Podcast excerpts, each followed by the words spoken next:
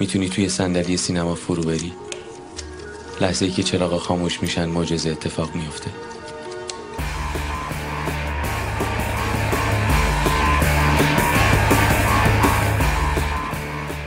بسم الله الرحمن الرحیم. سلام به همه اهالی باشگاه مجلسنی، امیدوارم حالتون خوب باشه. ایام جشنواره فجر سینما دوستان ایرانی امسال اگرچه کمی کمتر ولی باز هم درگیر حال و هوای جشنواره‌اند. ما هم از این قاعده مستثنا نیستیم.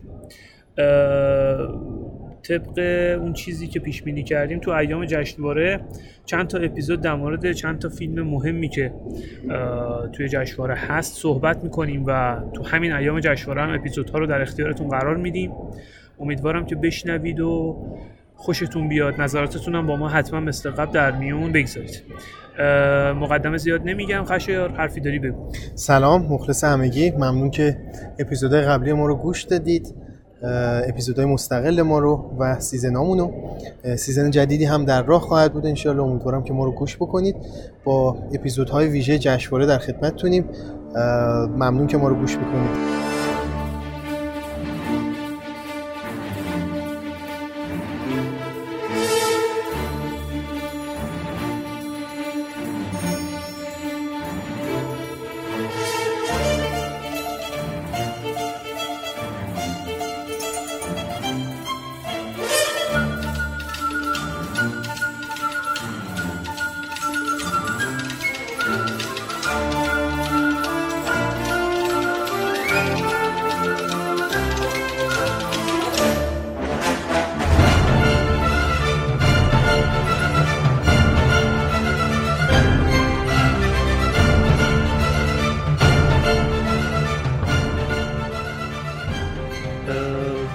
فیلمایی که امسال تا حدی مورد توجه قرار گرفت، تا حدی میگم به خاطر اینکه همون روز اول، روز دوم از لیست بهترین فیلم و نگاه تماشاگران کنار رفت، به نام سکام حبس، فیلم سامان سالور که خیلی عجیب بود برا من. یعنی من اصلا نمیتونستم درک بکنم این فیلمو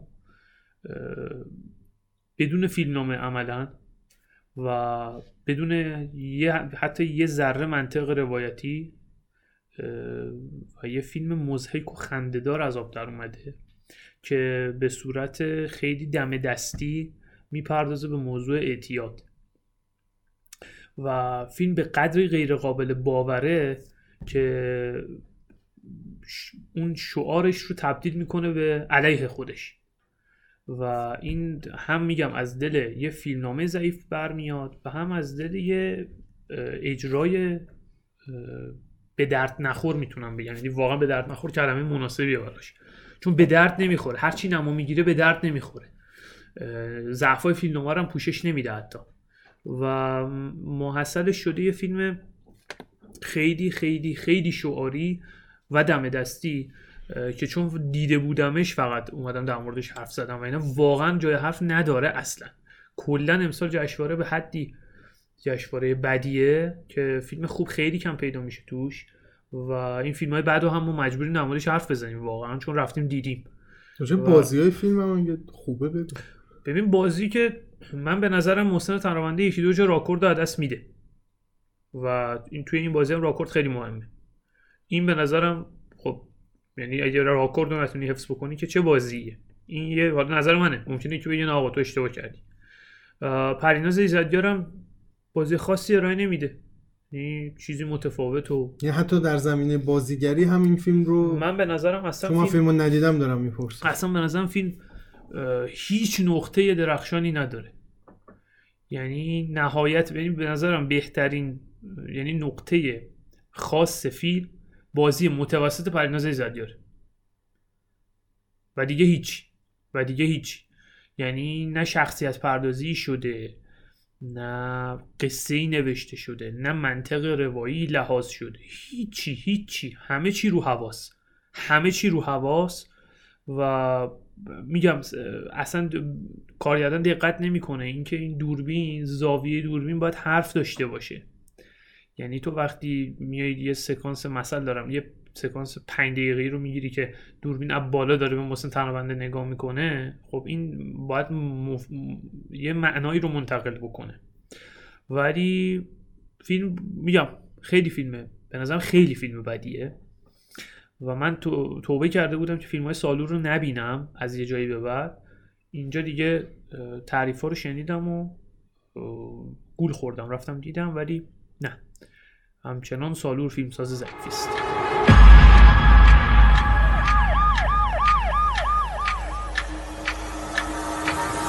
من زن مشتبه.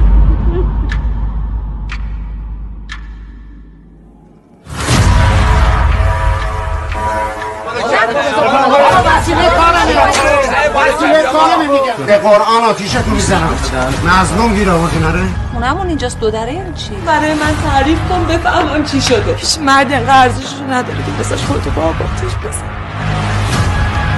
مشتبه یار رکولم که آورده بسیم حالا جوان برو کنام.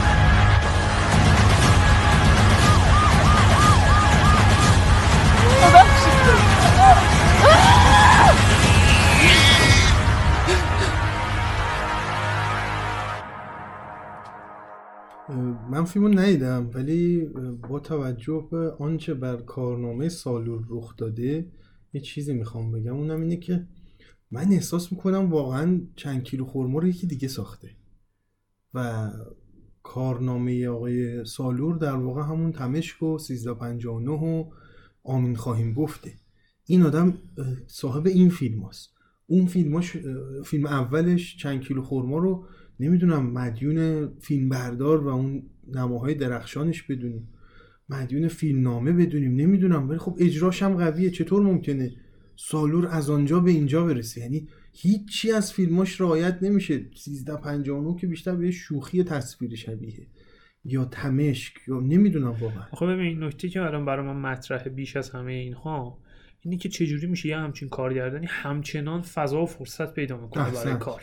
این مشکلی که ما با چیز هم داشتیم، هاتف علیمردانی هم داشت. هاتف علیمردانی مشکوکن، همیشه بودجه دارن، سالی یه دونه فیلم میسازن. اصلا چونا کن خود رضا دورمیشیان توی دسته اپوزیسیون، رضا دورمیشیان هم این مشکل رو داره. رضا دورمیشیان فیلم دومش دیرتر از فیلم سومش اکران شد، ولی فیلم میسازه، بودجه فیلم بعدیش هم فراهمه. اون چطور ممکنه؟ و حالا اون میگم اونا حتما یه دفاعیت همیشه دارن که نه این فضا، این بودجه بخش خصوصیه. سامان سالور خب تهیه کننده این کارش هم ساسان سالوره، فکر کنم داداششه حتما، نمیدونم، ولی خیلی عجیبه. یعنی مگه میشه تو اصلا پول خودت هی فیلم بسازی و هی نفروشه، هی ضرر کنی دوباره بری فیلم بسازی؟ علی عطشانی اینا مشکوکای سینمای ایرانه. یعنی واقعا خیلی عجیبه به نظرم. این از خیلی منزجر کننده است این روند. و اینکه می‌بینی بچه‌های جوون که خیلی هم مستعدن تو صف وای میسن کلی مدت برای اینکه بتونن یه فیلم کوتاه بسازن حتی، ولی کسایی که به نظر میرسه واقعا چیزی از سینما نمیدونن حقیقتا. یعنی اگرم میدونی این فیلم به من نشون میده که آقا این چیزی از سینما بلد نیست. یعنی این دیگه واقعا الفبای قضیه است. یعنی موارد الفبایی رو دارن زیر پا میذارن و نمیدونم چی باید بگم. خیر.